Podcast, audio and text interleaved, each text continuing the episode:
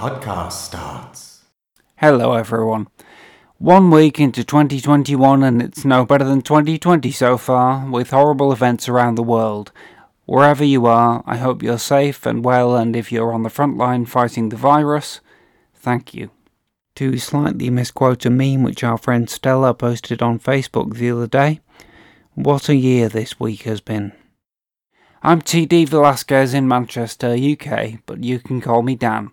We have a number of other rotating hosts right now on this show, but you will soon be hearing from my returning co host Howard and returning special guest Spider Dan from the Spider Dan and the Secret Wars podcast, referred to in this discussion recorded in 2018 as Different Dan because he hadn't yet settled on his crime fighting persona, and actor Luke Richards. On this podcast, we love to talk about horror, and this episode is going to be the latest in our Halloween franchise retrospective series. Our discussions aim to be fun, intelligent, and hopefully useful if your interest in horror texts comes from a creative or academic perspective, but be warned, we do tend to swear occasionally, and if it's anything less offensive than the C word, it won't get bleeped. So we are probably not safe for your work. It's appropriate that Luke's here because he'll soon be starring as Michael Myers himself in an unofficial Halloween fan film he has also co written, One Night in Haddonfield. For more details, go to Luke's Twitter. There'll be a link in the show notes. You can find reviews of all the earlier films in the franchise from 1978's Halloween through to 1998's Halloween H20 earlier on this podcast feed, and in this episode we'll be discussing Halloween Resurrection from 2002. Please note this discussion was recorded before any of us had seen the then upcoming 2018 Halloween film. If you haven't seen the film before, please note there will be spoilers, and if you have but have little memory of it, a fun memory jogger is the YouTube video made by the actress Katee Sackhoff, who plays Jen in the film, in which she reacts to watching the film for the first time 18 years after shooting it. Again, the link will be in the show notes. Before we cut to the discussion, I have to admit that with the events of this week, I didn't really feel like putting much effort into the podcast edit, especially in comparison to the hopefully boutique job I did on last week's episode about Bram Stoker's Dracula. However, I think that that was probably appropriate, as I don't think anyone put much effort into Halloween Resurrection itself either. Spoilers for my review. On the same note, there's no horror recommendations this week, except maybe the news. That's probably enough horror for everyone right now. But we'll be back with another episode next week, and its contents will be almost as much of a surprise to me as it hopefully will be to you. Cut to the main event.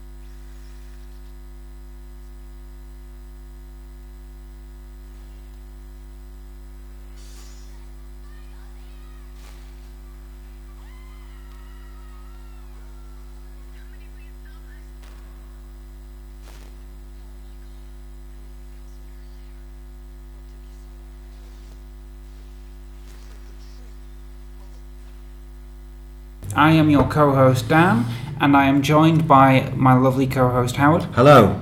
And we have two marvellous guests here Dan, Hello. different Dan, and Luke. Hello. And today we are talking about 2002's Halloween Resurrection, a film by Rick Rosenthal. So, this is where we got on to it. Is that funny? Well, uh, Just a look at everybody's face when you just mentioned it. it was- That film. oh yes. This particular episode of the podcast, we're in a new venue. We're in the wonderful Unicorn Pub in um, in Manchester city centre. Welcome to the Uni- Unicorn, guys. Thank you, thank you. It's lovely. Very It's a lovely nice. venue. It's, it's, it's well, lovely. it, it is um, very joyously decked out for Halloween at the moment, so I feel that it's very appropriate. Skeletons. Trick or treat, motherfucker. That's a great line. It's Con Evil. It, it's so great that um, Rob Zombie decides to put it on the screen almost. In, oh, never mind. We'll come to that. Um, so we are in a, a functioning public house on a Saturday, so it's going to be a little bit noisy and a little bit musical. So you're going to hear strange, interrupting noises occasionally. It's all part of the atmosphere, folks. But apologies if this occasionally dampens your enjoyment and impairs the sound quality. Just before we kind of get into the, the movie for this week, I'd just like to mention that a few days ago um, was Grimfest in Manchester, the, the horror film festival, which I went along to, to for one day. Um, and I saw a few interesting movies there, one of which was a new um, horror anthology movie from producer director Mick Garris uh, called Nightmare Cinema. I Don't know if you guys know who Mick Garris is. Uh, no. You, you know his work. Right, I He, he, um, he was the in the early eighties. He was the publicist of a lot of horror movies, such as The Fog, um, and um, you know lots of great horror movies. And and from that, he became um, kind of well connected to loads of directors and producers. And he later got a great relationship going with Stephen King. So he produced and directed lots of the Stephen King miniseries on TV, like the the remake of The Shining and and things like that. Now, none of these are very good, No, and um, I haven't seen them. So I don't know. he, he also co-wrote like The Fly 2, which is one of my least enjoyed films of all time. Um, I'm getting better. I didn't, yes, that's the quality of dialogue that he brought to it. Yes, I think there's something wrong with you. No, there isn't. I'm getting better, even though my skin's falling off my face. um, yeah, uh, but and then he directed and I think co-wrote the Psycho 4 movie. Yeah. But anyway, I, I mean, I won't hold the quality of his filmmaking against him because what he does have is he loves horror movies and he loves horror filmmakers, and a lot of what he does, even though he might not be the greatest director ever, is he produces things which brings other directors together and lets them do their stuff. So he produced the Masters of Horror TV series about ten years ago. Oh, cool. Oh, wow. Which, like John Carpenter and John Landis and Joe Dante and people like that, all I've been. I've been meaning to watch that actually. Yeah, I've never seen it, but I hear that some some of those individual installments are great. And Nightmare Cinema is basically the movie of that show. It's four or five stories, each by a different director. Um, Joe Dante does one. Um, uh, David Slade, who was the main director of the Hannibal TV series, and did Oh, movies yeah. like Hard Candy and Thirty Re- Days. really, Ah, really great right, film yeah. as well. Oh, which one? I was saying uh, both Hard Candy and Hannibal. Um, are Hannibal's great. great. I've never seen Amazing. Hard Candy. I've just I've just bought it on DVD very cheap, so I'm gonna. Oh. I, I hear it's a hard Just, watch. just, just, pre- just prepared to cross your legs. Yeah, that's all I'm saying. I've, I've heard. but it's, a, it's an interesting film. I can imagine, and he's he's a British director as well, which I didn't know. Get in. Um, but um, yeah, but the reason I'm mentioning it now is because the first segment in the movie, which is directed by a guy whose work I didn't previously know, called Alejandro Brugues or Bruges. I'm not sure how to pronounce that. It's basically like a 30 minute slasher movie that's like the ultimate slasher movie. It's got all the cliches in it, but it also puts a really good spin on it. And it just launches it. We, me and my friend Stella, who, who were watching it together, were just laughing and thrilled straight away. Unfortunately, the rest of the movie is kind of variable, and, and that is the best bit. They've put the best bit at the start, Yeah, which makes yeah. sense. But um, I would encourage anyone who likes slasher movies to check it out for that segment alone. Really, um, it was. I think it was the UK premiere at Grimfest, and I'm not sure where it's going to be released next. But I would I would keep your eyes on like Netflix and, places like that. I, I don't know if it will get a cinema release. I, I think I should say as well, just good to see Joe Dante doing a movie again, um, Yes. which had Richard Chamberlain in it. Um, Dr. Kildare from um, Heartthrob of the 1970s. I think. 60s. 60s, really. Uh, playing um, an extremely sinister plastic surgeon. It was a, Oh. good, a good bit of casting. Um, so, yeah, so uh, recommend that. And um, also, just generally had a nice time at Grimfest. Um, even though they, they programmed too many movies and didn't leave long enough time for you to eat things in between. so, if you're going to go, bring your own packed lunch. Well, I think Um, that's the same with any festival, isn't it? You've got to kind of decide what, mm. what and what not to do. I, I've never been to a festival before where everything was like 20 minutes apart.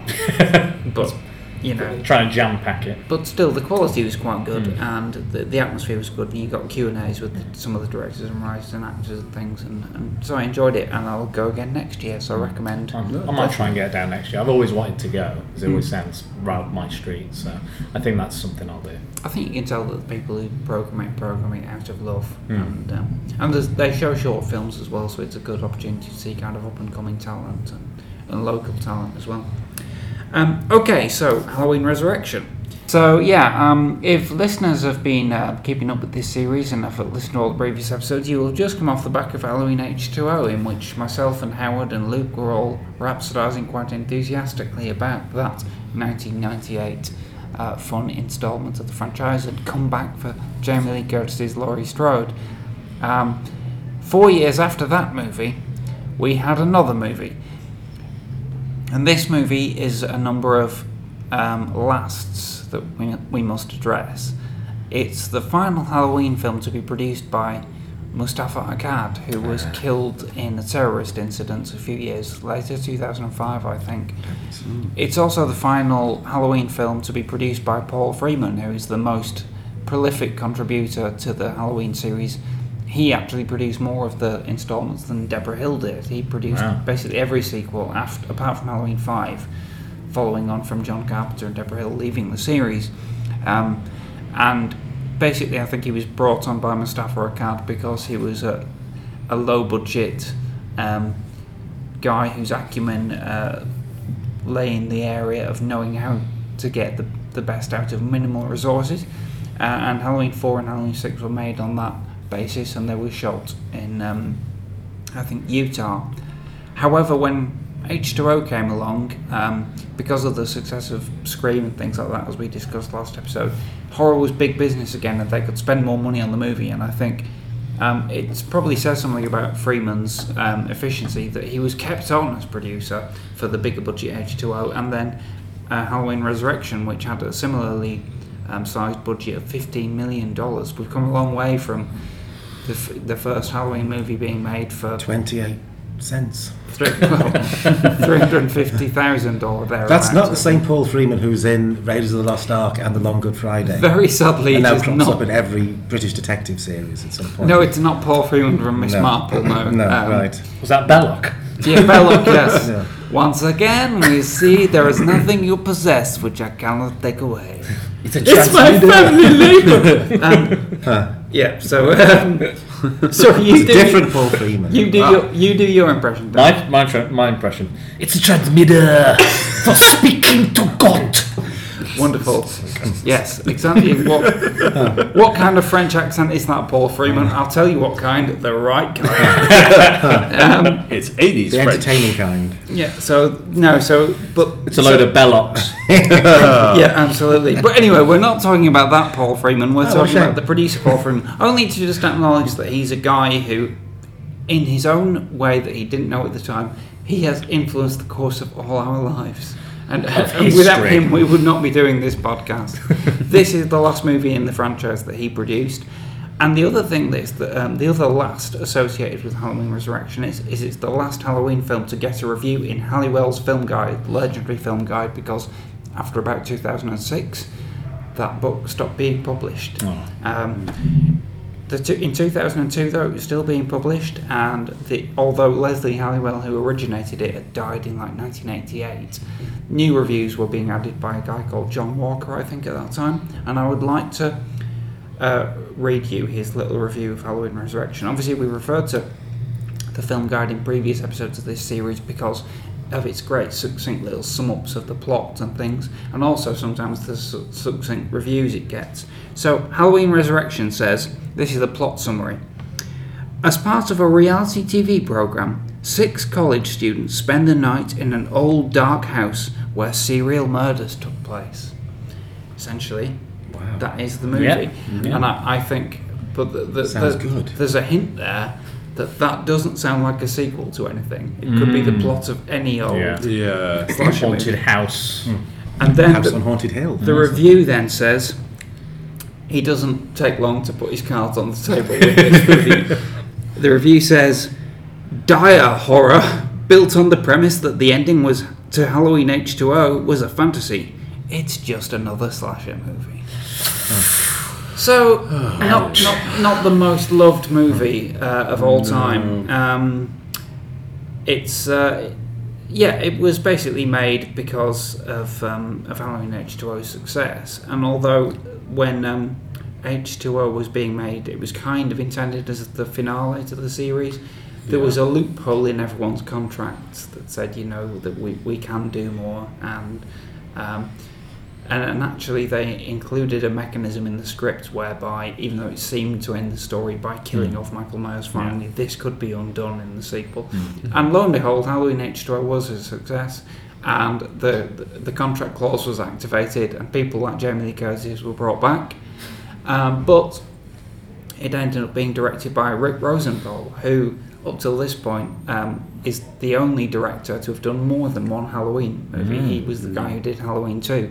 Um, he was third choice to direct this movie, although he, was. He was um, he was a director of episodes of Buffy the Vampire Slayer at the time. So in a way, he was probably probably seemed a bit down with the kids. Um, yeah, at least that's probably what, what he hoped. And it- but he was not the first choice, and Probably fact, what he said at the time. one, of- one of the previous choices, one of the previous choices who um, turned it down was Dwight Little, the director of Halloween Four. He didn't want to come back. So, Rick, but Rick Rosenthal had no such pride, and he was just like, "Yep." and I, I remember, Is there money? Yes. I remember at the time when this was kind of announced and the movie's being made and news was coming out. The fact that, though, you know, I was of the opinion that um, why are they doing a sequel to H2O? Surely it's not really essential or relevant. Um, um, but then things, new bits of news came out like Rick Rosenthal. I said, oh, okay, so it's Rosenthal again. There's mm-hmm. a pleasing circularity to that. He's working with Jamie Lee Curtis again. His wife, Nancy Stephens, was in H2O because she played the nurse, mm. Marion Chambers, in mm. 1, 2, and H2O. Um, and so, I, in a way, I kind of found that promising. However, on seeing the movie, which I only just have, may, maybe it's For the not first so time? promising. Um, all the way through for the Yeah. first time, yeah. But um, I think it's always good to start with the most positive, and I think maybe the person at this table who has the most positive things to say is is sitting to my left here. So Howard, Yeah, I don't. Uh, I'm not saying this film's good. I'm not saying it's it's a good film or it's as good as some of the previous sequels. I just, I think I probably enjoyed it a bit more than other people uh, around the table seem to. I just thought it was. I thought there were some interesting ideas in it. I thought the whole idea of having um, the reality TV thing, which would still be comparatively new in 2002. Big Brother would only be two years old then. Wasn't there a series where they all put people on a desert island or something? I think the real That world was- was, a thing in the US. The real world And was. this, That's did, you, it's- me- did you mention like the Osbournes as well? that's right. Yeah, that's right. Yeah. So it's still a, a relatively new thing, and I, I think quite an interesting idea for a horror film, a slasher film. Whether they do it justice is another question, but I think it's an interesting idea. I, I think um, the idea that the producers of this uh, show have put some kind of props in this house to sort of scare Yeah. people and you don't quite know, and there's some nice scenes where well, I do I do like the scenes where Busta Rhymes replacing Donald Pleasence. I mean, who else could? You could? can hardly tell the difference, really. I mean, uh, but I do, I do like the scene where he's dressed up as Michael Myers and he goes up to somebody who he thinks is Michael Myers and says, "What the hell are you doing?" I'm Michael Myers, and, and starts kind of knocking him on the forehead and stuff. I, I find that quite funny I just, um, because Michael Myers has not really experienced that before, and. Uh, and all of it where the guys at the party and he's sending messages to them saying Right. he's still alive and he's behind or he's on the stairs whatever that stuff is I think that's as an idea. clever. I think it's a good idea, and I think it's quite interesting and quite ingenious. They could have done it a lot better than they did. Um, it's still the same. It's still the same problem we've got with all the Halloween sequels. You know exactly what Michael Myers is going to do. He does what he does. There's no surprise to it. There's no mystery to it. It's not really that scary because you know what he's going to do. He's too he's too physical. He's too tangible in all the sequels. Unlike the first one, where it's this very strange, mysterious Yeah. presence, he's just going around killing people. That's what the audience want. The, the teenagers, the contestants in the show are pretty obnoxious. The same old kind of wannabes, but I suppose that's a send-up of the kind of people who go They're all, on they're reality all TV. quite stereotypical. They are very stereotypical Yeah. and they get killed in, in Yeah, one's very familiar basically like ways. one's emo, one's the psycho fan, one's the sex nut, and Yeah, it's not. There's not much imagination in the characterization, and the way he kills them, he squashes somebody's head again, and he puts something on a spike again, so it's not. Um, but I, I don't know. and For what it is, because everybody says it's terrible. When I watched it, I thought I don't think it's quite as terrible. Perhaps I enjoyed it more just because it wasn't as bad as I thought it was going to be. I think there's some interesting Hmm. ideas in it and some imaginative little touches and stuff. Uh, I don't like the idea of killing Jamie Lee Curtis off. I have this idea that if you survive a film, then you should survive for good. You know, you've you've passed the test kind of thing. You've earned your the final right to live. the final girl badge. Yeah, yes, you, you should have a sort of like a, you know, like they killed You're the Billy final Cornell. girl, they you killed can't be the first girl. no, well, well, to be fair, we'll, we'll, we'll deal with Jamie Lee Curtis's participation i- in more detail in a bit, but I'm sure she could have survived to the end if she'd wanted to. Yeah, I know- I know why she killed wanted- her I know she- because she was wanted to be like, killed. I'll give you two and days I'm sure she will never do another Halloween film again. I'm absolutely sure she'll stick to that and Yeah. not do another one. Because Yeah, I think you're right. the one thing is like the trailer. She's a woman of her word. the funny thing is like the actual trailer makes it look like she comes into the film like halfway through. Uh, yeah. Because the trailer was like, you know, there's only one person, that's- and then at the end it's like her saying, "Hello, Michael." And Yeah, you- I saw that trailer when it came out, and I was like, "Oh, she must turn up at the end and like kick his ass again." Yeah, Um, exactly. But yeah, that's trailers are often Trailers are misleading. very deceptive. Yeah, and she's on the poster as well, just like you think she has a bigger role in it as well. But if you look carefully at the poster, she has short hair, It's- and it's clearly from a photo from H2O. Uh, but she is top billed in the end credits. When the credits come up, the top two characters are uh, Laurie Strode, Jamie Lee Curtis, Michael Myers, Brad Loree. Every else doesn't matter. Those people are in it. Uh, what, what are your initial impressions, Dan? Well, my initial impressions of Halloween Resurrection uh, is the worst one I've seen. It was clearly the worst one out of all the ones I've watched. Um, dreadful, dreadful acting, uh, dreadful uh, cinematography, um, poor Why do you writing. think the cinematography is pretty dreadful? I just uh, some of the shots, like there was the shot where Laurie's running up, running up the stairs, and there's a window up these kind of this kind of stairway, yeah, yeah. Two think I know tier the one. stairway, and then all of a sudden she she braces herself against the window, and then Michael comes up, and I'm just like, there's no point in that. It's just It's yeah, it's. I was just there's a lot of just unnecessary shots, unnecessary, a lot of unnecessariness, basically. well, the movie is unnecessary. There's, there's even a, I remember a shot in the you know when the, the kids are watching watching it live at Yeah. the party. There's a reaction shot where they all go and they're all like jump back, and then later on, uh, there's a, a young blonde guy gets introduced and he goes, "Hey, what you watching?" Oh, cool. uh, however, in, the, in that jump shot earlier, he's in that shot, so he's not even been in the room. You've been watching this movie closely. Yeah, I was because I hated it so much. I was like, I need more ammo for this. Um, but yeah, it's just just bad. Um, Busta Rhymes, uh, it's just it's kind of it's kind of entertaining how bad he is as well. Like he's, he's like especially when he's like talking to himself. He's, he's watching the kung fu and the thing, and he's like, "Oh, who's interrupting Ma Chung Li? Ma Chung Ma Wing Chun Li?" Yeah, and he's like, "Yeah, yeah, yeah," and he's going, you know. And he, and he's he goes back and it's like, yeah, don't worry about it. You'll be fine. You'll be fine. You'll be like, fine. and then all of a sudden it's like, yeah, yeah. And um, I think the problem, the problem with with Busta Rhymes for me is that um, with acting, it's a lot what you say with your eyes, but he's constantly squinting. Yeah. You can't see what's going on. He's, he's like, Well, and Like he, this. he says everything with his mouth. yes, And and, his understandable because at that 'cause he's a mouth, it's- It's, massive. Yeah, that you, mouth. you're always. I was mesmerised by his teeth. Those terrifying teeth. Burn!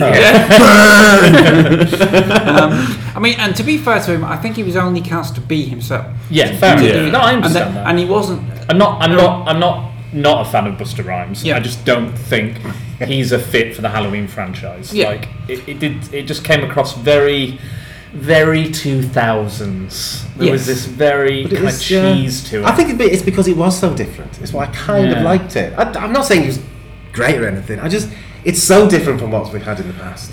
I think It's- the it- the, with his the, kung fu the bit where I was like, I don't think I'm going to enjoy this is he's at Laurie's door, and there's a sh- there's another shot which I absolutely hated, and it's just him going, it's just the camera going. douche, Oh yeah. douche against the door like that and through the little circular window, just douche. It's- douche. And I went, just dreadful. But, well, they clearly this was a bit where he burst into her cell. That's correct, And they clearly just shot him bursting through it with no pre-lead. up, Yeah, no, yeah. nothing to show the force that he was using. So they've inserted a POV shot of the door with a digital vibration on it, as if it's his point of view when he's mm. knocking against the door and Yeah. working up mm-hmm. some kind of momentum. dreadful. Yeah. But, and then he bursts through the door, headbutts it, whatever, and it's just splinters. It's just out of nowhere, like that. And I'm just like, uh, it just it looks awful. It takes away his mystique of being like, I, I prefer if he snuck in. You know, you see this kind of like we talked about this ethereal shape presence. Yeah, but I think the mystique's gone a long time ago. Yeah, prob- probably, Yeah. but I still, I, I well, was no, still I mean, I think it was.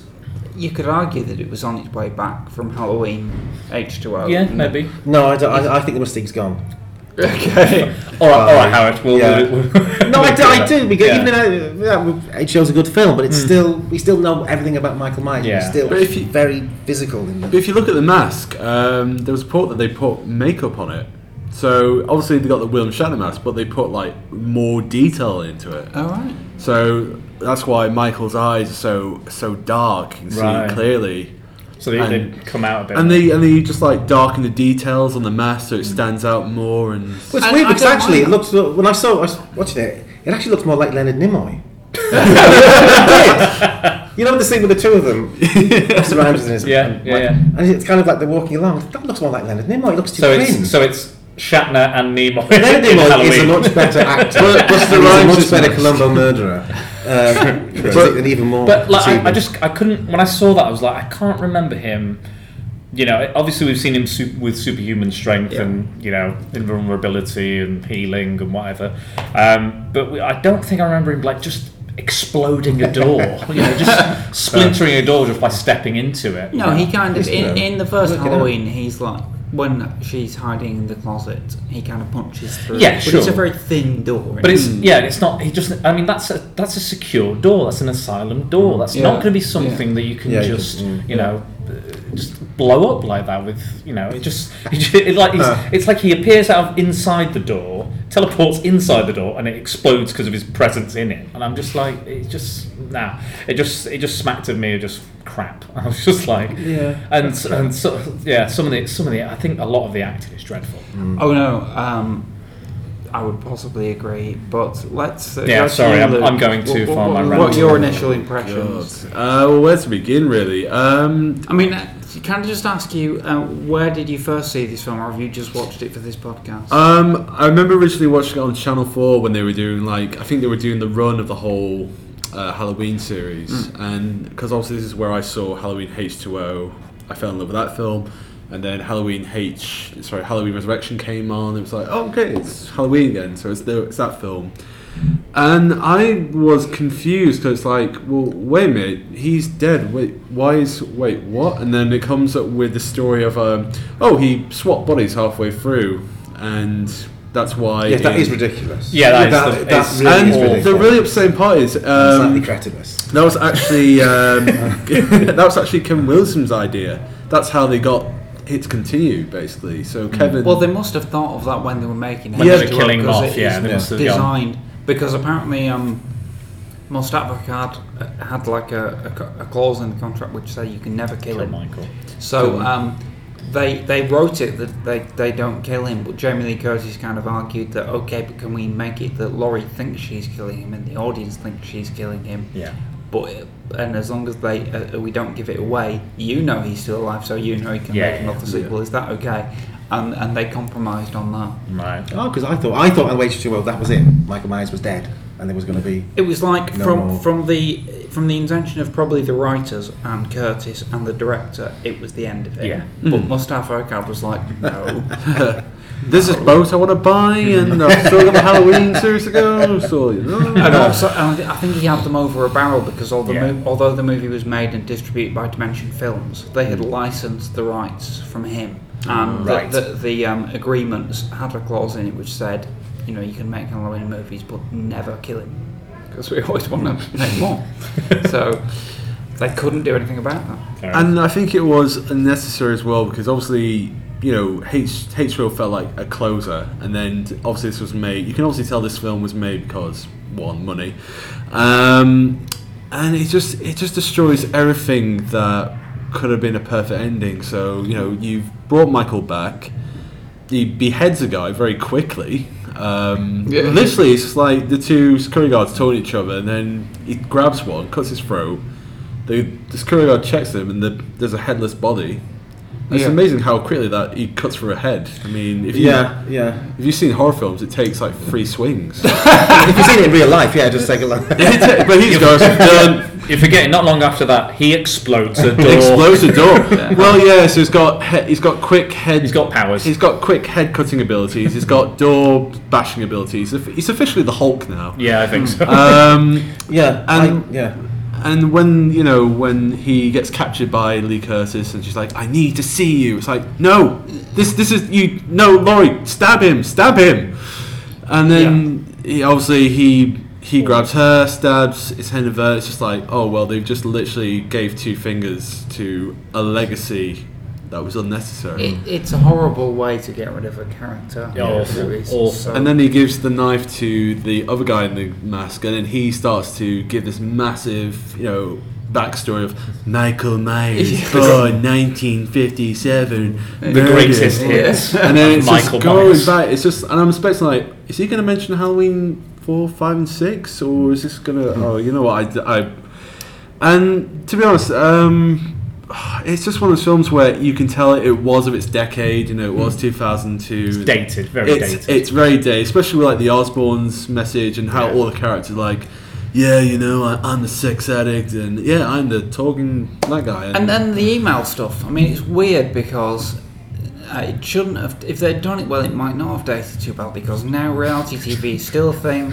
Sorry, what you're laughing Sorry, I was just thinking when she was like, "I've got to send an email," and it's the oldest computer they use. at? So. Well, no, I mean, but but like streaming is a big thing. Yeah, of course, You know, um, being in a house with loads of cameras is is an idea that would still work now. Um, But the way they did it and the, the kind of the way it's hooked to extremely primitive looking email technology and all that, it just it makes it look like a kind Yeah, of but weird it might not dated tale. then, but it wasn't dated then. no, No, of course not. no, then no, no, You no. know, I mean, But um, I, I- you know what I, you know what I think. I, I was saying this to Howard earlier. I was saying when they get into the house and they've got the cameras on, uh, if they if they went whole hog with that, if they did a found footage Halloween movie, I think that would be great. That would've worked. I think that is a good idea, but they they don't. They mm. they have this unique storytelling opportunity and technology and the POV and all that stuff, and they barely use it. Yeah. They hardly like it's. It's only like as they get killed or as they sit, and like not even like as Michael passes a doorway or anything like that. Nothing like creepy or anything like that. They just. It's just like camera shot of them dying. Camera shot of Michael. right up against their face. Yeah. How very interesting. um, Yeah. They, the, there was a potential that they could have used. I mean, I mean, like we were saying, it's kind of you know a little bit ahead of its time probably with the reality TV show, but they could have Well- really, you know, if they did a they did a Blair Witch. Well, this, this is what I'm going to say. Yeah. If, if Halloween H2O was informed or influenced by Scream, Yeah. which I think it was, then this film is influenced by Blair Witch Project. Yeah. Yeah. But- Only nowhere near as good because I love the Exactly, Blair Witch Project. exactly. I think it's absolutely brilliant. Um, but the, the kind of thing they're going for with Yeah. all the sort of like the point point of view shots. Exactly. Yeah. Yeah. It's filmed. The, the actors, but it's characters still, in the film but then it's filming still, unfortunately, it's still they kind of they're trying to mash the two things together, Yeah, and, and neither of them work. They either should have gone Well, yeah. hog either way. it. Yeah, They it- don't it- want to lose the aesthetic elements that make Halloween what it is the, Hmm. the music Mm. and the moody lighting and things mm-hmm. like that. Um, so they're, it's a compromise and Yeah. therefore it's a gashing. You know, Yes. they're not. They're not It is, no, I agree. I think it's an unnecessary film. Yeah. It shouldn't have been made, Oh, but it was made, hmm. and as it was made, you just have to take it for what it is. And I kind of was able to sort of If it do was, that. it was just like, um, it was just like a Howard House film, and then the twist was that, oh, actually, it's a Halloween film. Michael's come back to the house. That would have been good. That, Yeah. I think that would have been a better approach. 'Cause They, they do like a little homage to Peeping Tom as well. They do. Because, Uh, uh, or rip off. Yeah. Well, yeah, cheap, quick rip off. Just say like, well, we watch horror films, and Yeah. yeah, we just he, he, as the pin still he's going forward, he stabs the guy in the throat, and then With the tripod. Yeah. tripod, yeah. Um, Oh, there's a weird Ooh. noise. Yeah, what's that? Michael? No, I think you'll find it's the fly. Jeff Goldblum's just going to jump in now. Um, but no, it's just it just follows every cliche, and it's a film that it's done and cheap. It it's wasting a good idea, and the only thing that you can remember if you mention Halloween H2O is. I think everyone here is, is Busta Rhymes, Yeah. and you know, I think in the ending, I was I showed it to my girlfriend as well. We were watching the ending, and the scene where she's got the chainsaw, it's like you bastard, and she's cutting him, and he's not. He's it basically it, it hits his shoulder, and he's not Yeah. like ow. I mean, Michael doesn't speak, but um, as soon as she falls over and Michael's about to come over, Busta Rhymes kicks the door and says the infamous line, and I think if you all say it together, trick, Trick or or treat, treat, motherfucker. Yeah, it's a good line. Because I'm, I, I, Where are the awards? Where are the accolades? It's it's it's certainly it's It's David memorable. Mamet at his best. memorable and easy to imitate. So you know, My other it goes fav- into my other the favourite annals of horror line- movie quotes. I, I knew that was coming because we, we quoted it in a previous podcast, so I expected that line. But my other favourite one was uh, was the other the, the other guy, the friend of the, the lead female in it, and uh, and he's he's the kind of chef. He's the kind of chef character, and he's in the kitchen, gets the knives out of the drawer, and he's like, "You like sushi, motherfucker?" Oh, that, God. that I enjoyed that one more than the trick or treat. But it's just it's just Michael's face when he sees Busta Rhymes. It's like, wait, you're still alive? And even when Mi- even when uh, Busta Rhymes does his like kung fu, Michael's still giving this look like, wait, you still you're still alive? And then after when he's coming over to Busta Rhymes with the knife, he he grabs the wire and l- and I, it it pains me. Says he electrocutes Michael Myers in the dick. Oh yeah. And Mike Yeah. and Michael does this massive. he does this like. Well, I as well. I know, but it's it sounds like a, it sounds like a yawning Chewbacca though when he when he falls back. That's the man, that's the man with the stick. I know, but it will be it will be louder, not just. Perhaps oh, Rhymes.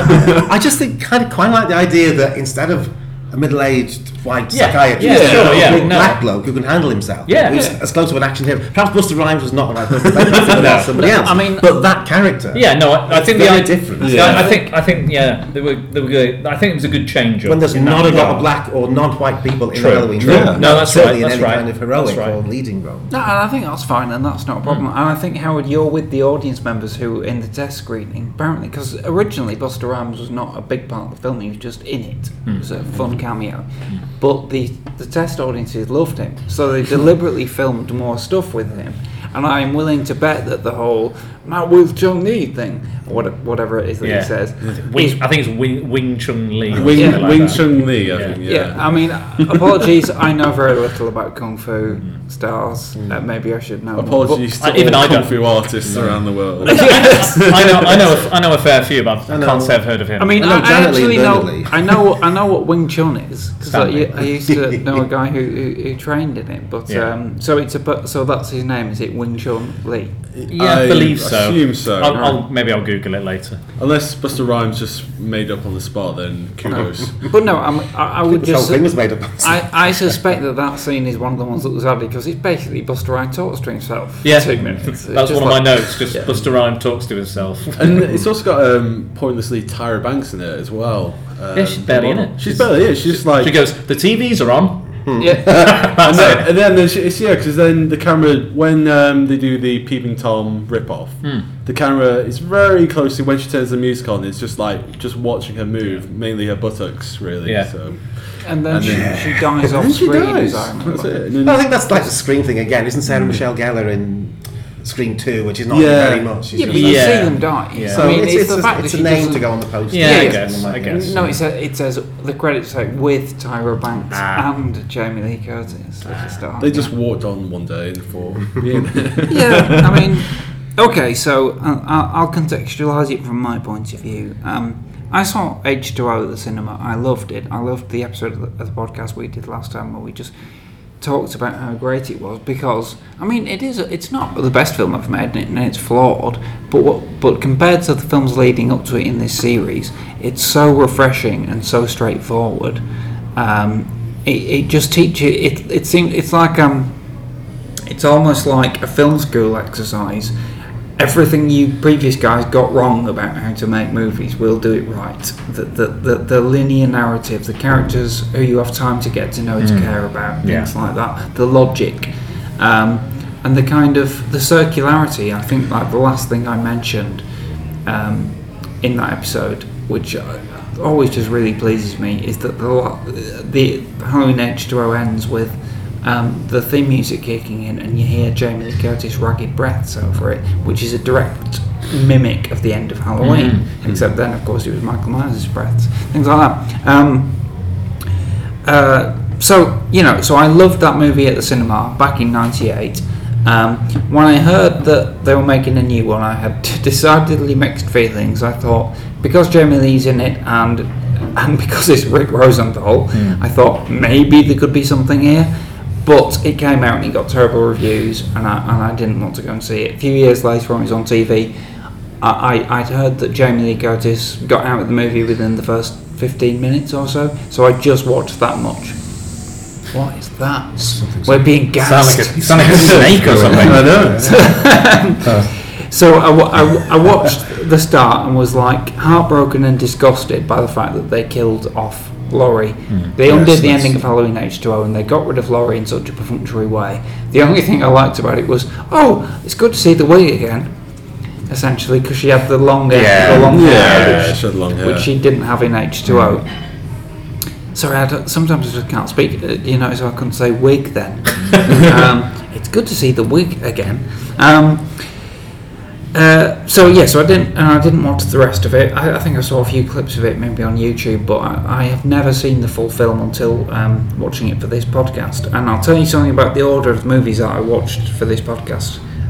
In the initial burst of enthusiasm, I watched a triple bill of Halloween, Halloween 2, and H2O, which is a great triple bill. It's very satisfying. Those Yeah. movies flow through together and come to a conclusion.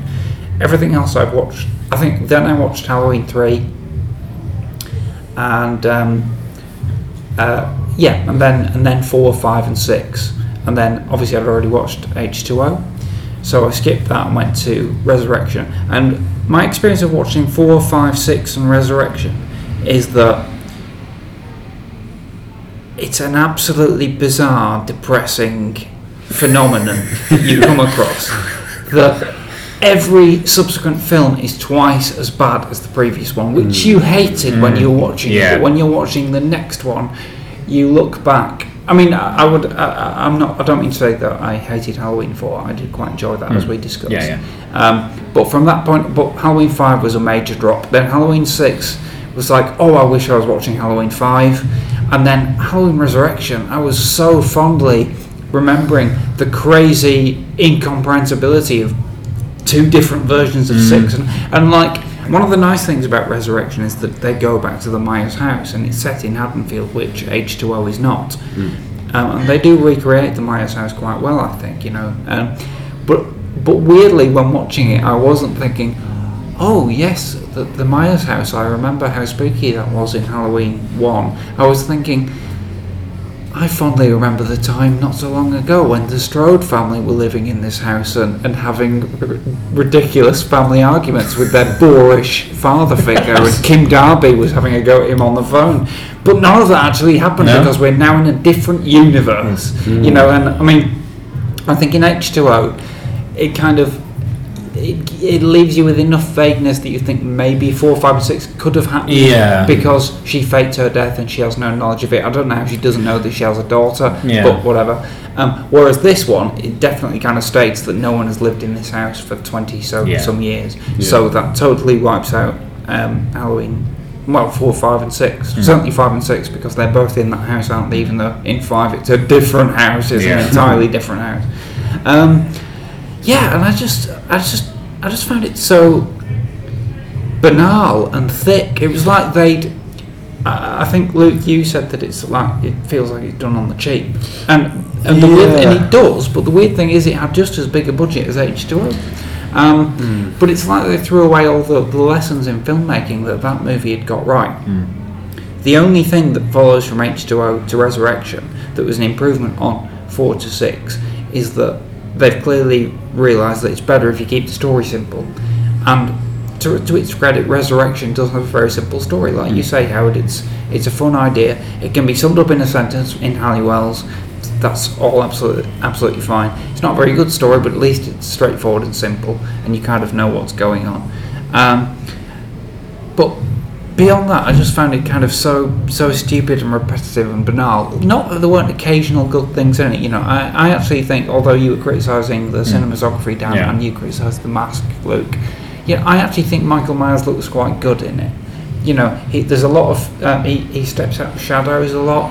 Um, the way he moves and looks round, he's a kind of a alive, sinister, silent presence, which in some of the other movies he's he's he's, he's the whole. I mean, uh, apart from at points like in this where he smashes through doors and hmm. things, you know, I think he's actually quite well done. Hmm. And I think some of the deaths are okay. Some of the gore effects are okay. You know, Katee Sackhoff from Battlestar Galactica gets decapitated in a marvelous sequence. So that you know, it's it's one of those kind of classic slasher. I think oh! she, she's she's earned that through gurning throughout the entire oh, film. oh, she's really annoying. She's like, uh, like her mouth is doing all sorts of stuff, and I'm like, what is? This? Especially that scene where she's like, slut, bitch. Yeah, it's, like, it's just like she's just gurning her absolute tits off, and I'm like, just calm your face, calm your face down, please. Even even the main girl, like the only reason she gets on the show is because she screams and breaks a glass. yeah. It's- that's- Which it's like- is not her scream, by the way. That the actress couldn't scream, so they dubbed it. oh, Great choice for a horror movie. even acting wise, that was a. That, Oh. that, that's the, an actress whose name I can't pronounce called Bianca, I think Kaliak, uh, Kajlich. Ac- actor who went on cannot to Emily. scream. She's interviewed in the Halloween 25 Years of Terror documentary and seems like quite a nice person. I'm sure she, I'm sure she's lovely. Nice. Yeah. Can't scream. Yeah, and, and she was she's the character who's supposed to be the lead Hmm. and then gets usurped by Busta Rhymes in the reshoots. Yeah. um, and, and, and he rescues her and things. Um, but she's she's in this group of six, like twenty somethings, whatever they're supposed to be, and they all they're so one note. I mean, they Yeah. most of them do well. There's like the chef one, Yeah. like you said, the sex addict one. There's the one who's kind of bookish academic girl. Yeah. Yeah. Um, She's the kind of feminist. yeah, Like a, but not really. no, not really. she's she's attempting feminism in her own way. and way. then there's the Yeah. rebel, and then because I think Robin's, I think the director does like little winks to um, to Halloween two because the hmm. character, one of the characters is called Bud, and in Oh. Halloween two, one of the, the one of the characters that get killed is called Bud. Yeah, yeah, that's right. I mean, I think possibly for Rosenthal, it felt like coming home to a certain extent, and, and, and I was glad that he was he was getting his name on a major cinema release. Bless him. But I do think that one of the things we said in the in our review of Halloween Two was that you can tell that it's a although it's not as good a film as Halloween, it's a more professionally made film with a bit more money and more time, and all the acting performances are good in it. Yeah. And you know, I'm sure that is partly to Rosenthal's credit. He seems to have lost his grip on that though now, because he, but he's a lot older now, and, and he's directing a film about 20 year olds. He, he's yeah. not really. Yeah. about the internet and live streaming. And by the way, are you aware that he is in the film? Is he? Yeah, he plays the college professor at the start. He's great. he's great. He's, he's in it for like Why, two why seconds. can he not be in the film? I mean, he's practically the. Well, he, I think he is the only character in the movie who's over 30. Yeah. Unless you count Michael He's very Myers. charming though. I remember that. I was like, he was talking and he's talking to the class and stuff. I was like, I'd love him as a teacher. Yes. Yeah, no, he's all right, and uh, and if you see Rosenthal in interviews, that's what he's like, isn't it? And I don't know whether he was just um, doing throwing in a, a Scorsese style cameo, Yeah. or whether he just desperately needed money and he was going to get himself two paychecks. I'll cast myself in this role. Um, that's the only role I could play. He probably auditioned for Michael Myers, but uh, you know they Well, what's really upsetting about the film is that it takes away Michael's. I think you said it, his objective because once he's killed, Well, that's something else I did notice. Once he'd killed Laurie, what, what's why is he killing people? He killed because they're in his house, but then that changes his motivation. But then, Although that was hinted at in Halloween Six as well. In which Could it kills could it people who are in be could for no it be that that not that they're not just in his house? They're altering it, putting Yeah. things in, mm. changing They're- it, they're redecorating. You know, redecorating, adding all these. they put, Yeah, they put a prison downstairs and Well, yeah, they make this thing, but then they find the real kind of place Michael's been staying underneath down there, and there's like a dead rat and stuff. That- Yeah. That's that's supposedly part the real place he The stays, real, but yeah. everything else is I mean, fake. I, I did like the fact that if this is to be taken as a follow up to H2O, hmm. and if and if you do take the H2O, ignores the previous sequels, it does bring up the question of where's he been for 20 years, what's he been doing? And that, hmm. this movie answers that and could have answered it in a really interesting way. And, I, and, I, and I like that they thought of that. Um, to your points, Howard, I would say that um, although the, the basic idea of the, of the film is sound, there had already been a horror movie made the year before called My Little Eye, which is about a bunch of. Uh, it's a Canadian British horror movie uh, about a bunch of kids staying in a mansion and they're all on CC- CCTV all the time. And they don't realise that it's like a snuff film. Right. That somebody's been employed to be a killer in the house with them. Well, I've never heard of that one. It's, No, it's I've, I've not heard of that. it's very good. It came out in a period. I was at uni at the time, and it, you know, horror movies were not that common, especially British ones. And although you wouldn't know it was British to watch it, it was. Um, and uh, it's directed by a guy called Marc Evans, who's done a number of good, quite hard-hitting movies. Like there's one starring Colin Firth called Trauma, and another one called Resurrection Man, which is about the troubles in Northern Ireland. And um, he's decent. Um, yeah, it's a really good film. Um, anybody who's not aware of My Little Eye, check it out. Okay. Um, yeah, it was. I mean, in 2000, 2001, there were just very few British horror films, but they were starting to emerge. So I was really aware of movies coming out like Dog Soldiers, which was mm. soon yes, after that, that's and 28 Days Later, and mm. there was a movie called The Bunker, which was like. Oh, that's Kieran, the one Keira Knightley. no, I think that's the Hole you're thinking. Oh yeah. But yeah, that, that was that did come out mm. around that time, and no, so I recommend that, and, and that is a good take on on this idea. And I think uh, we were talking to our friend Gareth, who contributed to the Halloween three discussion previously about this idea, and he was quite into it because it's something like Nigel Kneale would have come come up with. It. It's kind of a little bit similar to the year of the Sex Olympics, which was written, you know, 25 years before this movie, if not longer. But um, so no, there is potential to, it. and and I'm sure you you don't disagree that the movie doesn't do much with it. No, it doesn't do much with it. No, it's not. I'm, I'm not saying it's good. I'm just saying I think I liked it more than everybody else did because I could just see things. I could see the potential. I could see what they were trying to do Yeah. with it, and, and, and I think some, there were some neat ideas in it. And I did like it when Busta Rhymes kicked Michael Myers in the gob. it's just, um, yeah, yeah. I, Um, I suppose my main gripe with it, apart from all the details I've just gone through, is that I found it boring. That's the main thing. Sometimes films are bad, but they're interesting and they keep your attention. But this one was, yeah, the idea is okay, and it's straightforward, which is good. Basically, it just boils down to a bunch of annoying characters getting killed. Yeah. Um, which is, you know, obviously no worse than a lot of slasher movies, probably Yeah. Yeah. um, but uh, it wasn't enough for me. And it, it does also start with 10 minutes of um, the legacy of a great cinematic character being de- desecrated. Yeah. Um, I, by the way, I, I was amused by um, the opening, the ineptness of the opening in the sense that. Um, you know, you have the flashbacks which explain that at the end of Halloween H2O, spoilers, when, when Laurie decapitates Michael, she wasn't actually decapitating him, she was Yeah. decapitating a paramedic who, who Michael had swapped places with He, him. he broke his vocal cords. Larynx or something. Yeah. Yeah. Um, but but they as well as using visual flashbacks to that, they have a couple of nurse characters who explain what's going on inside this conversation. That's Laurie Strode in there. The She- exposition nurses. Yeah, yeah. They're, they're not there for any other reason. They don't even get killed. This film No. could do the, the service of killing these characters, but it doesn't. Um, He's a monster. and it's a great bit of um, like undirected dialogue where they the, the, these two actors are, the, are, are, paid to do one job, which is explain the plot, but they don't properly understand the plot. yeah. And she says something like, "But, but didn't the paramedic say something?" And then, s- uh, and she's meaning, why didn't the guy Yeah, say say, anything. I'm not Michael Myers. Yeah. Don't hit me with an axe, please. But she talks the way she says the paramedic. It's like she's talking about somebody else who was Hmm. there, and and I, I just remember having to stop and think, well, what are you talking Yeah, it about? And wasn't. rewind It that. wasn't very clear, but it's it's sure it's something they want to try and get out of the way as quick Yeah. as possible, isn't it?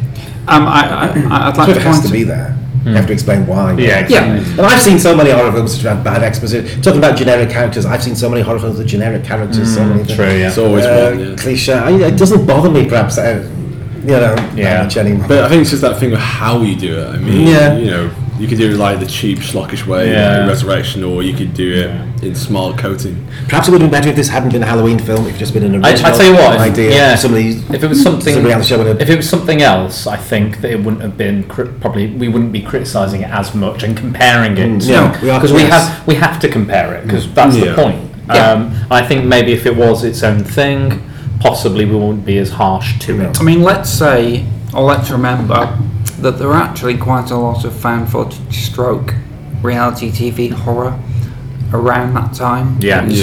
Yeah. Everybody was cashing in a bit belatedly on the Blair Witch type thing, the Big Brother stuff. Um, and this movie is actually probably better remembered than most of those others because Yeah. I feel like there were tons. I can't really remember. I, I don't know how much were around. I mean, there must have been a fair few. They were I- getting bad reviews. But, They, yeah. like float through cinemas. I mean, they've been around for a, a long time now. You know, even up to like paranormal movie, we're still getting them. Yeah, it's yeah. still Yeah, a, it's, uh, you know, it's still a big kind of money maker, and it's they're, they're cheap, cheap and quick and easy to make. Um, so uh, yeah, but I don't know how many were out that at that point. But I think, well, I think, you know, at least this movie has Busta Rhymes saying "trick or treat" and uh, and things like that, and therefore it's still remembered and laughed about and stuff all these years later. I mean, it's 15 years old. It's Yeah. 16 Yeah. years old. Yeah, Because this was pre um, Freddy vs. Jason as well, because that came out the next year. Yeah, that's right. Um, which I think is a bit, you know, it is a, bit hit miss. It's Yeah. still an enjoyable film. oh yeah, But I think you know it was it was that film that knew that that kind of like movie making genre was coming, like the either the found footage or because afterwards, what also came out in 2003 was the remake of um, Texas Chainsaw Massacre. Yeah. And if you watch the beginning and ending of that film, it starts off with found footage of Mm. a police officer going down to the Howlett farm Right. and then Leatherface, John McGowan, you know, chainsaw. So it did to the face, and Yeah. you obviously had Cloverfield and Parent, like I said, Paranormal Yeah. Yeah.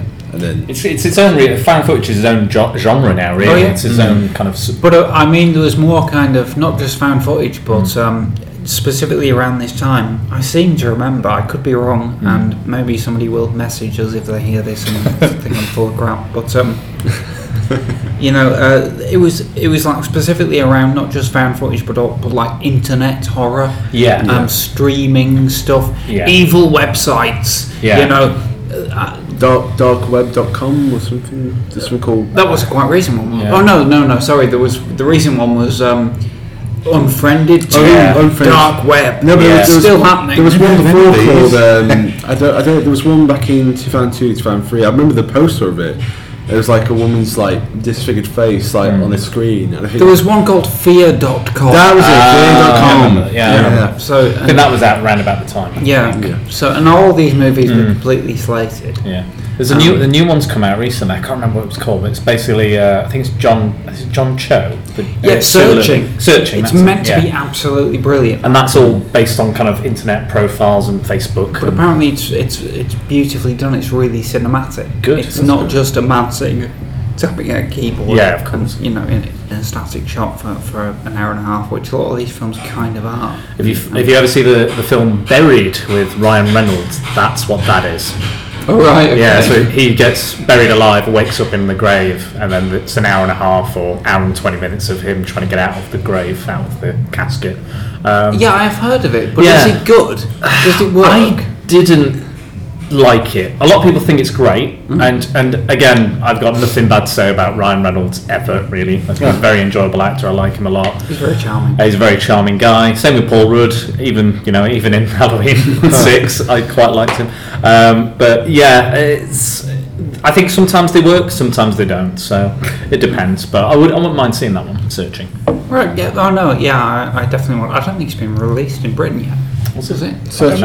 Uh, I think it's coming out this end of this month, more November time. Right. All right. Well, I'll see if I can get to the cinema to see it. Yeah, definitely. Um, I mean, there's a couple of other things I'd like to say about this movie as a sort of Halloween sequel. I think it's got the most drab opening title sequence. We've, we've Oh. mentioned title sequences a few times, and uh, it is a bit of a hobby horse of mine. You know, if a film doesn't have a good opening credits, I am automatically against the movie. it's got to work extra hard to win me over. Um, and you know, we talked about how the Halloween movies have sometimes quite creative things with pumpkins in a lot of the credit sequences. This one doesn't. It's just black screen with words on it, and the Halloween mu- music comes in. And, and, and actually, the version of the Halloween music that's done quite well is is by Danny Lux, who uh, used to be the composer of a TV series called Sliders, which I Ah, Sliders. I used to love Sliders. Yeah, yeah, it's a great sort of sci-fi adventure show. I remember the music being quite funky. Yeah, it was great. And the, the, his version of the Halloween theme has like echoey, haunting vocals on top of it, and it, I think it works quite well. It's quite nice. But what I realised on hearing that was that even though this is good, it doesn't quite work because the, the original music to Halloween was so minimalist and so specific that changing it in any way at all, I, I, I think just diminishes it. It doesn't quite it transfer.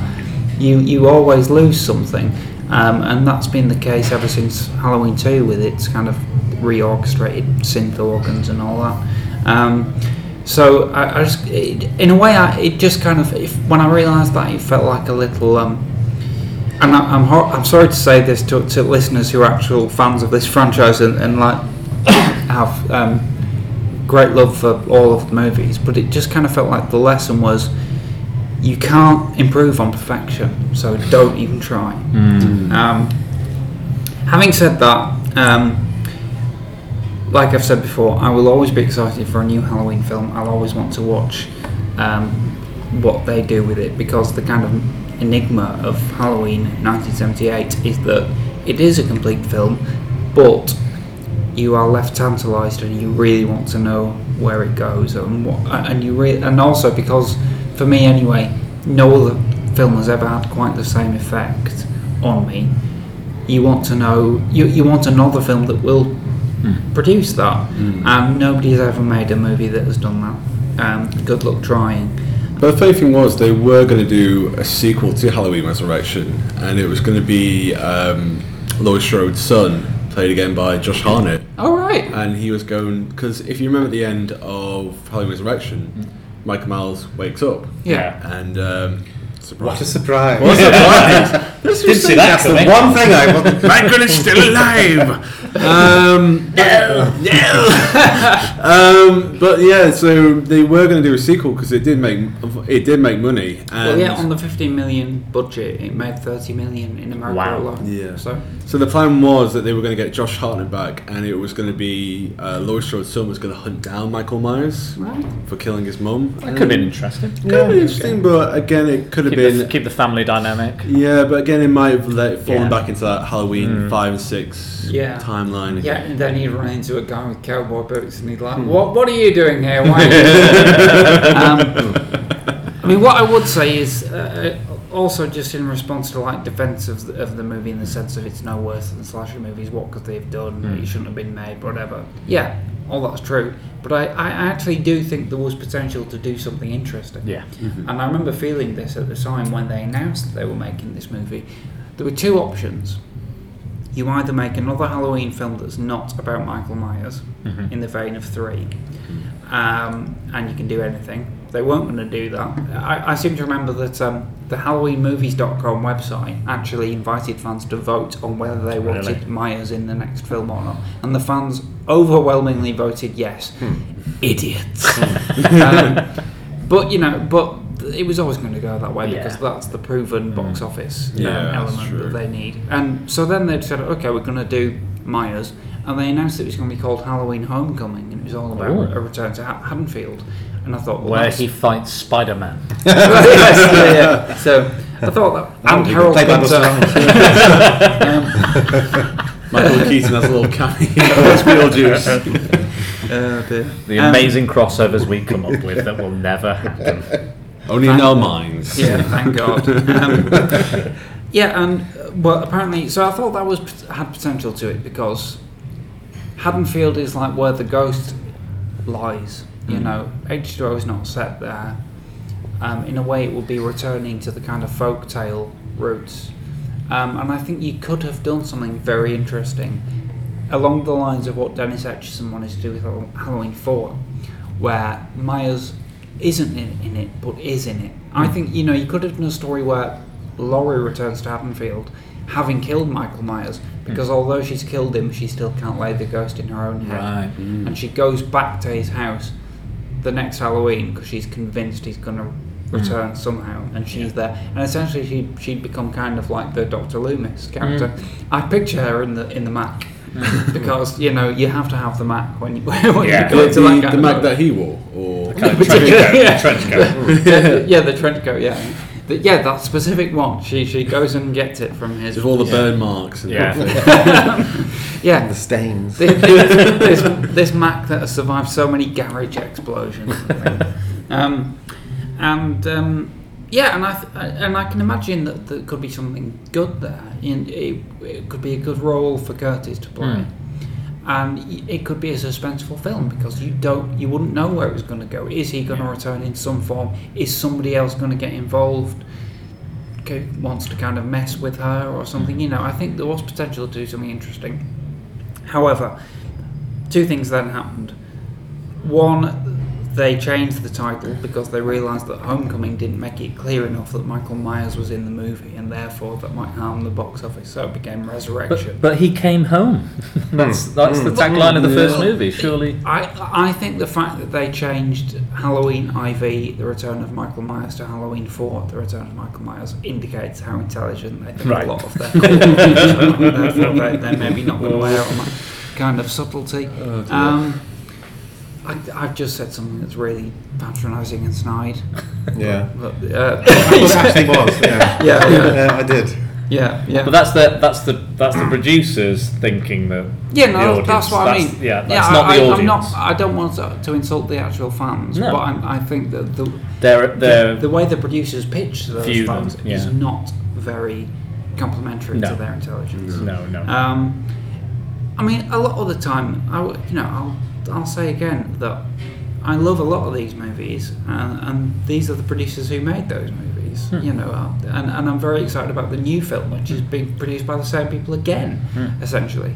Um, but I do think that they, they've been guilty of, of erring on the side of underestimating their audience and underestimating the, the appetite um, and the imagination of uh, the kind of horror film fan crowd.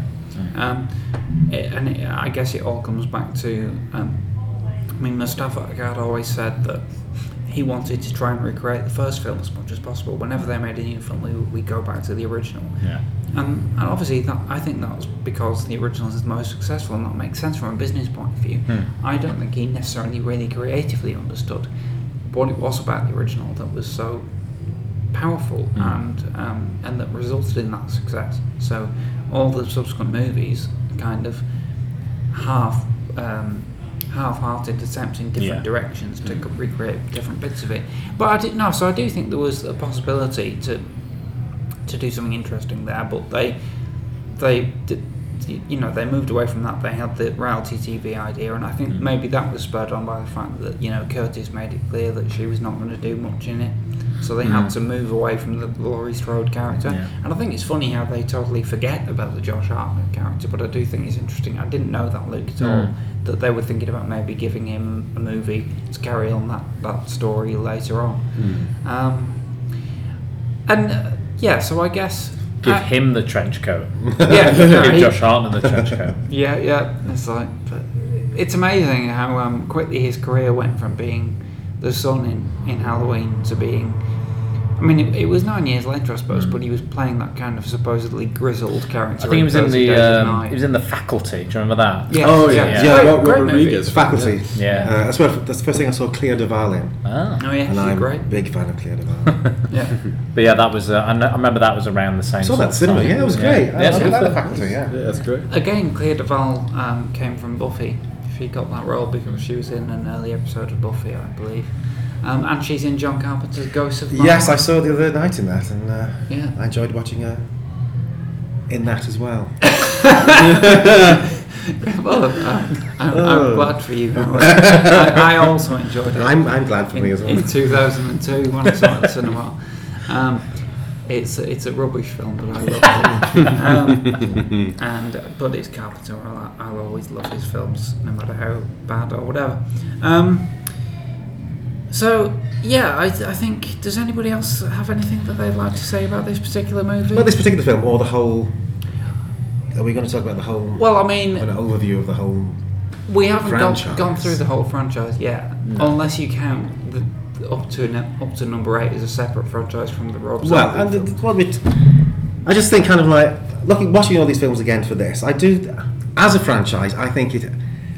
Yeah, some of the films aren't very good. Some of the films are very, you know. But I always think this. They've tried to do something interesting.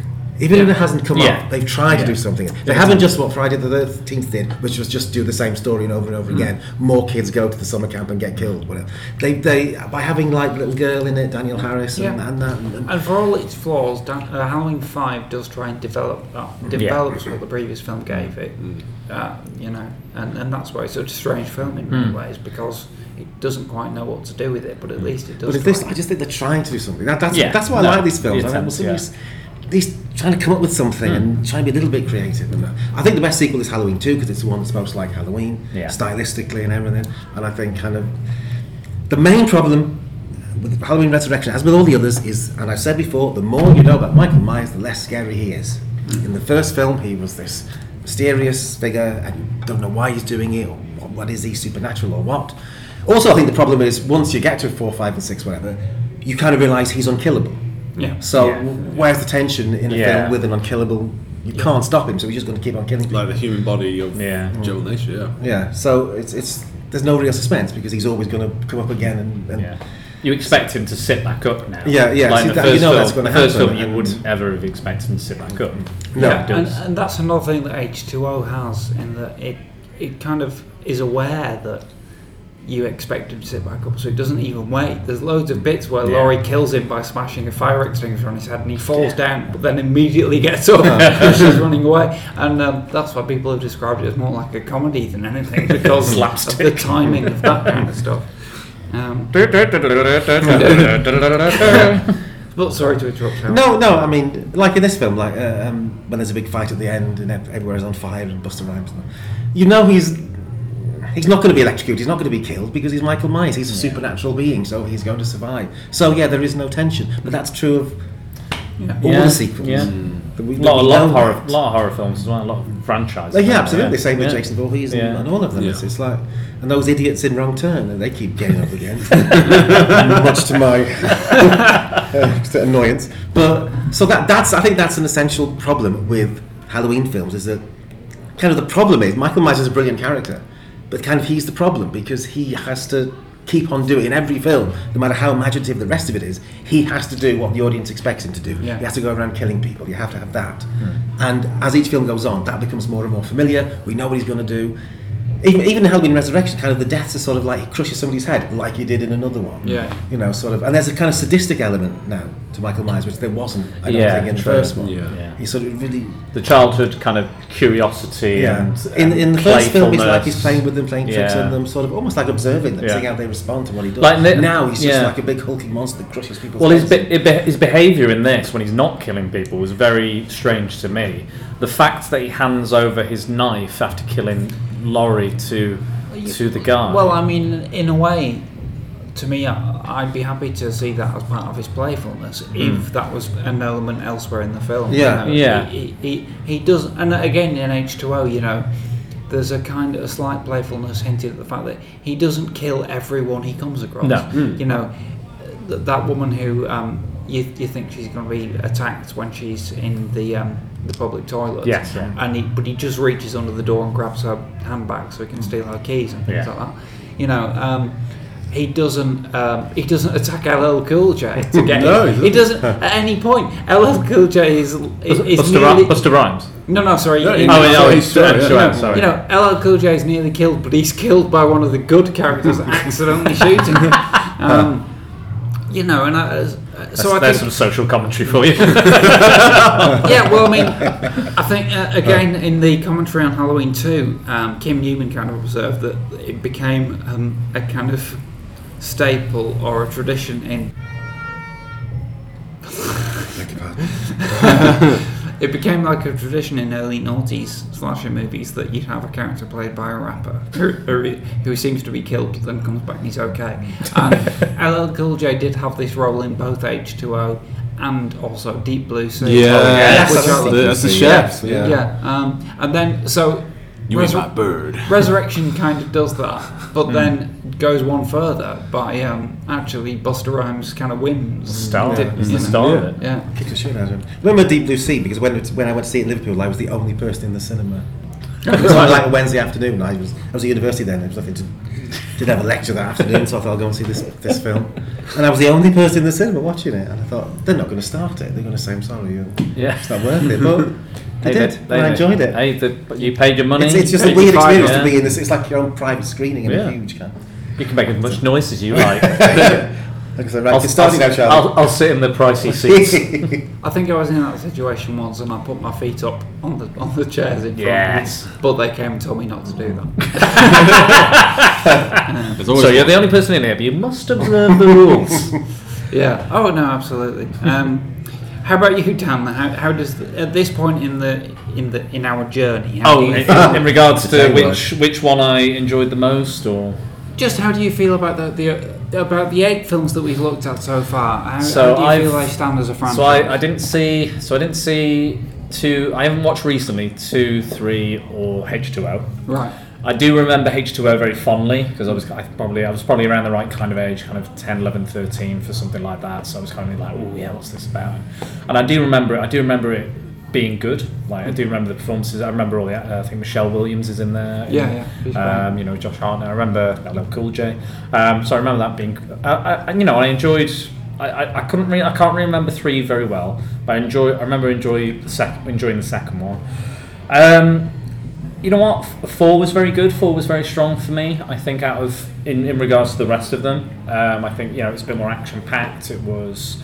Um, I think they did try and capture. I think they, that that one was definitely the one, probably apart from H2O, that felt cap that captured the original as best I you know you can without you know making the same film.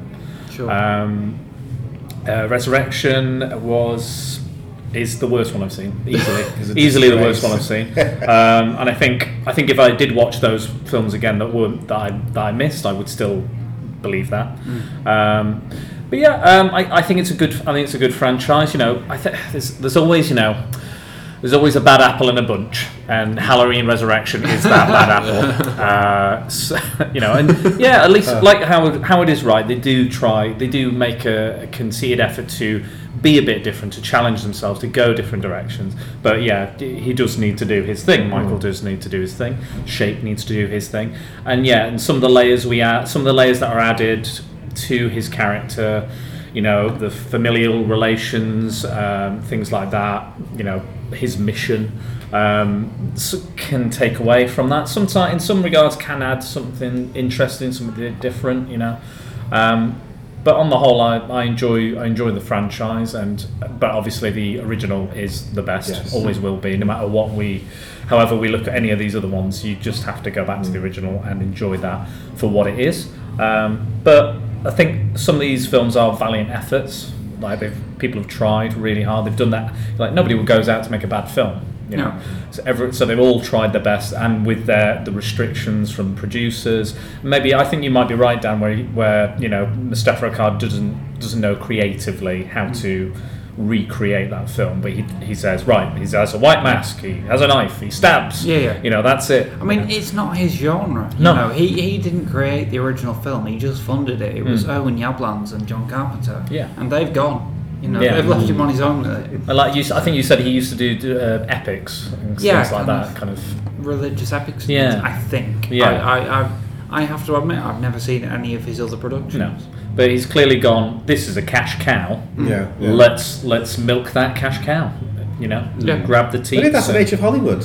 That's the nature of Yeah, sequels. Sequels yeah. are just giving people more of the same thing, and Yeah. there's, you know they are limited in but, what but clearly, but clearly, the Halloween audience want that. We want that, Yeah. um, and you know, we obviously want it to be different. And that's the problem with sequels, reboots, and remakes is that we want the same thing, only different. Yes. and that's I think that's, that's the that's the essential problem. with yeah exactly sequels, generally. Yeah. It's either too the same or it's too different, Yeah. and we don't like it. That's why I think sequels are my favourite mode in, of movies, and it's because I think that that central problem is fascinating. How do you make it the same and yet different enough to Yeah. be mm. worthwhile? Yeah, but too many of the times the film isn't Yeah. doesn't solve that problem and ends Oh, up being yeah. a No. bit crap. Oh yeah, I mean, there's, there's, you know, we can count thousands of poor sequels to to films, I'm sure, and you know, uh, but there are very there's a quite a good selection of very Yeah. very good sequels, even superior sequels. Nothing Yes. makes me happier than a good sequel. Yeah. I'll, I'll be honest about that. You know, Aliens.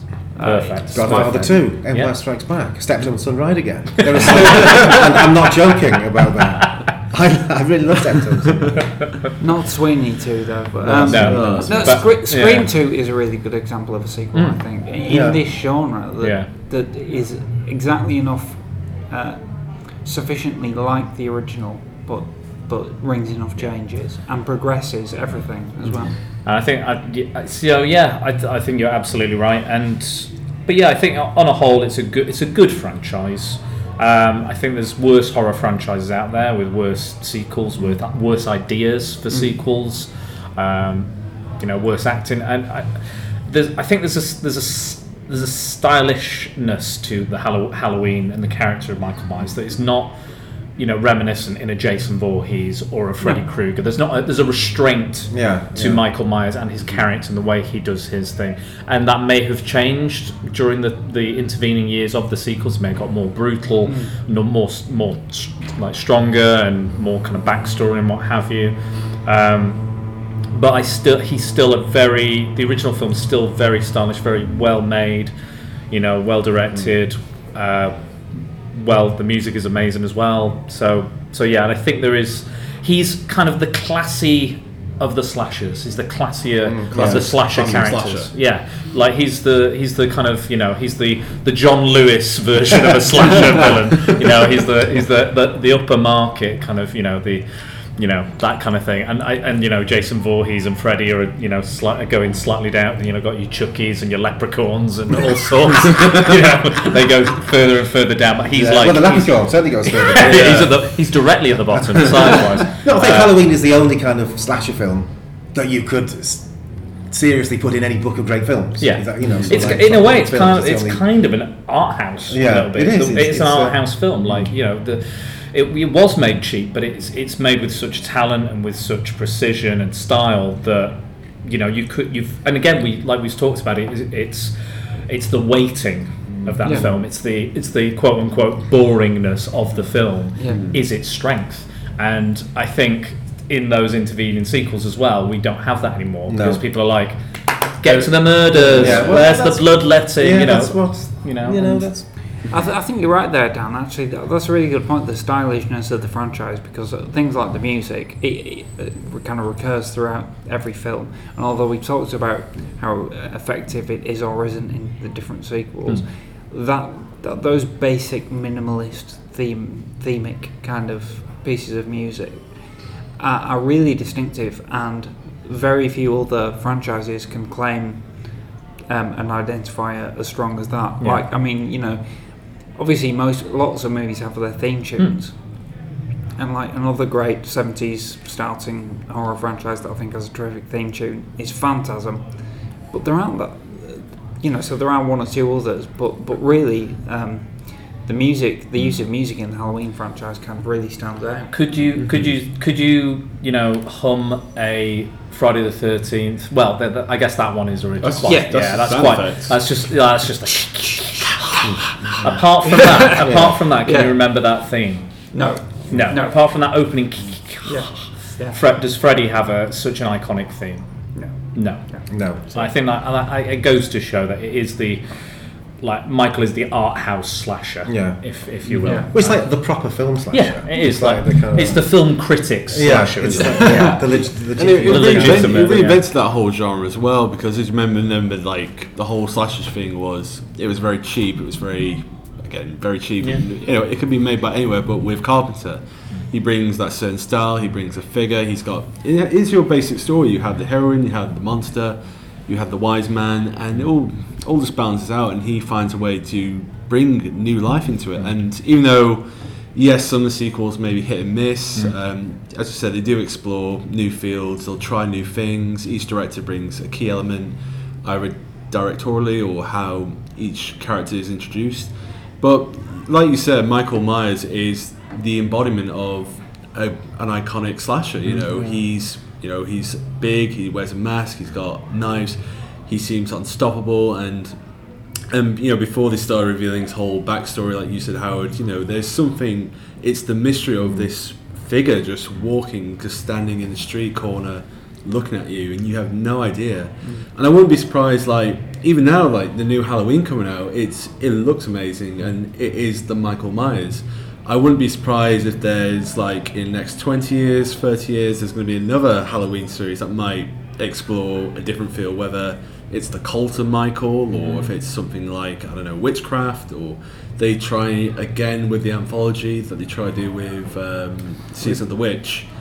But it's it's that's the thing. Michael has just become this iconic thing, and like you said, even though we have like Freddy hmm. and we have Jason and we have Chucky, hmm. you know, they all went their different routes. They all have the different styles, but it was Michael who who does maintain that mystery, you know, and it's it's what makes a great villain. The mystery of who is this person, why are they doing it, and you know, even in the opening of the of John Carpenter's original, hmm. You know, you're shocked to find out that it's a little boy, and where you know Yeah, it's yeah. a it's a middle class family, and he just killed because he could, and for 30 years he was locked up, and it still maintains that history today. Oh, brilliant. Uh, I was just about to ask you, Luke, what, what your kind of impression of the overall franchise was. Well, apart from the fact that I think people can tell that I'm not very happy with Resurrection, and I know, and in the last one I said Hallow- Halloween H2O is my personal favorite because it was my introduction to the mystery of Michael Myers, and then it took me on a journey going back. And even though I haven't seen Halloween four, five, and most of six, I think with my with the Michael Myers, you know, even, you know, Carpenter went out to create this being, you know, this great horror character, and like Dan said, it's an art house horror film, and know, it's got everything you want in a horror film. It has that slow burn, it has that thing coming, and the music. You know, it, it's it's Jaws for slasher films, hmm. basically. It does remind me of Jaws. Well, it's, Well, again, completely different thing, but it's I know we were, kind talk, we were just talking about the iconic themes. That was the only other one I thought of. Yeah. The only two like really iconic horror themes that could come to anybody's mind once you hear that. And And you, you couldn't make a Jaws film without that music. exactly, No. exactly. Um, and same with Halloween, really. Until they reboot Jaws in the future. Well, even like, we, we were just CGI mentioning Deep Blue Sea, and I do, I do remember watching that film and just thinking it was weird to see fins going around and stuff, and not hearing the dirt. And, yeah. Yeah. I watched I watched the Meg not so Oh long right, ago. okay. Uh, there's quite a lot of Jaws references in that, and it is silly. It's a very silly film, but it, it was. It's one of these films that is basically made for a Chinese audience because because they have the biggest, you know, the, the population-wise, China's Sure. huge. So now they're actually having like Pacific Rim Two. The hmm. only reason that happened was because everybody in China was like, "We want a sequel to that." They're like, "No problem. You're going to see it? Great." Yeah, it wasn't Huge very box popular office. over here. was No, it? exactly, and and because they don't have a big Star Wars isn't big, very big over in China and things like that. Because they were like, well, we've just we have our own history of that kind of stuff, and we have our own kind of things that interest us more than Star Wars, you know. So so yeah, it was uh, it was it was it's basically kind of Jason Statham punching a shark. Um, Well, that sounds like There incredible fun, but I heard the movie wasn't as fun as that sounds. um, it's all right. It's it, It- Is, is it like very, very, very cliched? You know what you're seeing. It's a it's a B movie. You're you you're going to be watching a B movie, you know, and it won't be very good. See what he um, it, it was like it was it was it was, it was my family. We were in there. It was a family thing, and we were just like, we're just going to put a myth film. And I was like, yeah, sure. And I was like, this is all right. This will do. You know, I, I did watch actually. I watched another giant monster movie or kaiju movie, if you will. Uh, it was Rampage. I've seen Rampage. It's great. fun. I loved it. It was so much fun. um, I think it was um, possibly Robbie Collin on, on Radio One who said that this is the kind of movie that could only have been made by a director called Brad. Yo. It's brilliant. It's, brilliant.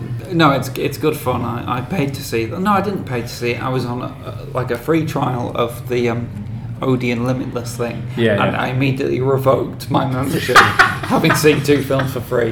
Um, that, that was my long-term plan. Uh, but no, uh, look. What what can possibly be wrong with a movie in which Dwayne Johnson plays a brilliant primatologist? you know, that's, that's my recommendation. Um, A film about genetic editing. Busta Rhymes was busy that day. Shook a tree, monkey. so basically that's it. Um, so yeah, uh, just to put my two pence in on the franchise, um, I, I, do feel from what you've said, Howard, that um, I kind of suddenly realised, at least you can see with this franchise, eight movies we're in now, and you can see that they have tried multiple different ways to try and sequelize Halloween. To you know, they've tried finally finishing it, which is Halloween 2. Let's just do the next thing and, and push it as far as we can and end it. Then they've tried bringing it back and pushing it in another long running direction with 4, 5, and 6. Then that didn't really work out, so they've gone back to Halloween 2 and, and unfinished it and then finished it. And then they've added on to that from, from Resurrection. Um, and yeah, there is a lot of creativity in it. Um, I mean, I've, like I said, it's my fault in a way because of the way I watched the, the movies. The first three I watched, one, two, and H2O, and then Halloween three. I feel like I'd kind of got all the most interesting movies out of the way. Then four was all right. Um, five and six and Resurrection that uh, are kind of increasingly painful. Um, but still do have kind of interesting things in, and I am glad that I did that deep dive on six, especially to Yeah. kind of see where they were trying, where they were coming from, what they were trying to do with that one. Um, and I think I will always be kind of fond of the memory of having watched six. I will never watch it again. Um, and You don't need to. no. Um, and uh, yeah, it's It sounds like the way you describe it sounds like you've experienced some form of abuse. I will never watch it again. never again. I'm strong. I'm not a victim. It just it just came twice with different outcomes. you know. And I read the script. Why did I read the script? and then they closed the doors of Smith Grove Sanatorium and never let me out again. um, by the way, they uh, at Grimmfest they were selling um, T-shirts that said Haddonfield, Illinois uh, Psychiatric Unit on them. And I was tempted to buy them, but then I thought, no, it's Smith's Grove. He was never he was never actually incarcerated within Haddonfield. Haddonfield. He always had to travel there. Considered- Um, Drive a car. That seems like a fan. Drive. That seems like a fan-made T-shirt that's made a, made a huge mistake. Yes, but it looked nice. Yeah. Um, and the other thing I thought about um, H2O following our discussion was um, I don't know if you're aware, but reviews have started to come in for the new film. Oh, Um, yes. And I've, st- I've kind of skim read some of them. I don't really want it to spoil things for me, but I'm getting the impression that um, the, the, the broad theme seems to be it's basically like Halloween H2O again. But uh, you know, it undoes H2O, so it's but it's just the same film in, in many ways. Right. Um, and but and you know, I, I don't mind if it's just that, but it's done well. I don't mind Yeah. because Yeah. even though I love H2O, what I suddenly realised is H2O kind of acts a bit like it's a sequel to the original, but it's not because if you watched Halloween 1978 and then watched H2O without Halloween 2 in the in between, they don't make sense as Yeah, of course. Yeah. Um, but it is to H2O's credit that, that, like you did, Lou, you can watch it on its own and it makes total sense. but it's just but you but in terms of like a the franchise timeline, Yeah. you need Halloween two to, to fill in that logic gap. Um, so if they've now done a new movie where you just don't need Halloween 2, but it otherwise does the same job, I think that could be interesting. Apparently, uh, you know, Jamie Lee Curtis is great again, and I'm Yeah. looking forward to see what I think I read the I read the IGN review, but I've not read Right. any other reviews. Yeah, I've just, like I say, I've just kind of glanced at a few because I I don't really want to do many details, No, and, and I'm cautiously optimistic about it. And it obviously, unlike every other sequel, including Halloween 2, if you consider that although Carpenter is credited with the music, it's actually Alan Howarth doing it. This movie actually has music by Carpenter. He's actually doing it, and, I- and, and, and people seem to be unanimous in praise for that. So I'm looking forward to that. Um, but uh, mentioning that. Um, you know, you the weird kind of um, plot progression from Halloween to Halloween 2 to Halloween H2O because it's only in Halloween 2 that you get the plot element introduced that Michael and Laurie are siblings. And that makes the kind of flow from movie to movie a bit awkward. Hmm. Someone who obviously thought to themselves, wouldn't it have been much simpler and easier if Halloween 1 had stated that Laurie and Michael were related straight away? Somebody who obviously had that thought is Mr. Rob Zombie. Oh. And and that is a movie that we're going to come to in the next episode of this podcast. And there's plenty I can't wait. about. Grunge Michael. Oh, gee, that's what it is. All right, well, thank you very much for listening, folks. Um, I've been uh, your co-host Dan, Uh, and I've been your co-host Howie. and we've been very grateful to be joined by our guests Dan The other Dan. and Luke. Uh, thank you. Thank you very much, folks. This has been great fun. Um, more fun than watching the movie. And um, exactly right. we'll, we'll be back here sooner than you think, to quote grown up Tommy Doyle. Hmm. See you next time for Halloween 2007. Bye. You have been listening to And Now the Podcast Starts. Produced and released by Ambidextrous Solutions Limited. Presented by Howard Whittock and T.D. Velasquez. With special guests Spider Dan and Luke Richards. Special thanks to Greg Hume for our original theme music and to Brian Gorman for our original artwork.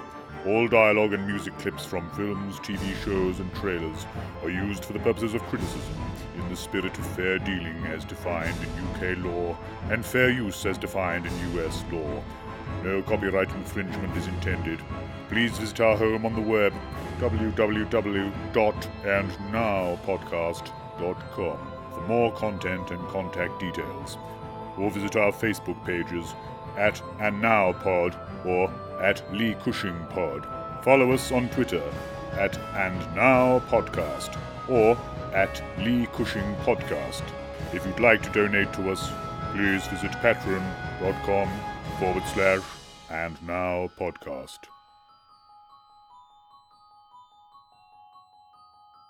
And now the podcast stops.